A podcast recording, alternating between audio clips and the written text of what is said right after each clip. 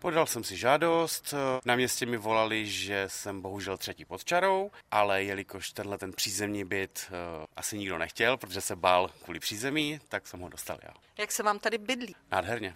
Říká Lukáš Patka, který se do městského bytu nastěhoval před dvěma lety. Město nyní dokončilo další dům za zhruba 50 milionů. 16 nájemních bytů obsadí noví nájemníci už v září. Zájem o městské byty byl velký, přišlo 64 přihlášek. Starosta města Jan Skořepa z nezávislých Zarychnov říká, čím si zájem vysvětluje.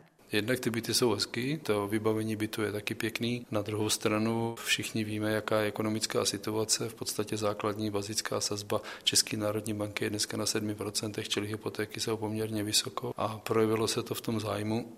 Komise tento týden žádosti vyhodnotila a obodovala na základě předem oznámených kritérií. K nejdůležitějším patřil počet dětí, věk a zaměstnání uchazečů. 13 z nich dosáhlo stejného počtu bodů. Na řadu proto přišlo losování. Na zprávě nemovitostí budou pomaličku oslovovat ty, kteří byli v obodování v tom pořadí, respektive se muselo losovat a budou postupně oslovováni jak na ty byty 3 plus KK, tak na 2 plus KK. Zájem o bydlení je v Rychnově nad Kněžnou i díky nedaleké průmyslové zóně Škoda Auto stále vysoký. Odpovídají tomu i ceny prodávaných nemovitostí i výše nájmu u soukromých vlastníků. I proto by podle starosty Skořepy mělo město dál nabízet cenově dostupnější nájemní bydlení v městských bytech. Držíme ty nájmy na stejný úrovni. Ten nájem, myslím si, že v tom 3 plus KK je někde mezi 9 a 10 tisíci za měsíc, což je poměrně hodně. Na druhou stranu je to výrazně méně, než požadují soukromí vlastníci. Potvrzuje to i Lukáš Patka, pro kterého byla výše nájmu hlavní důvod, proč se o pronájem zajímal.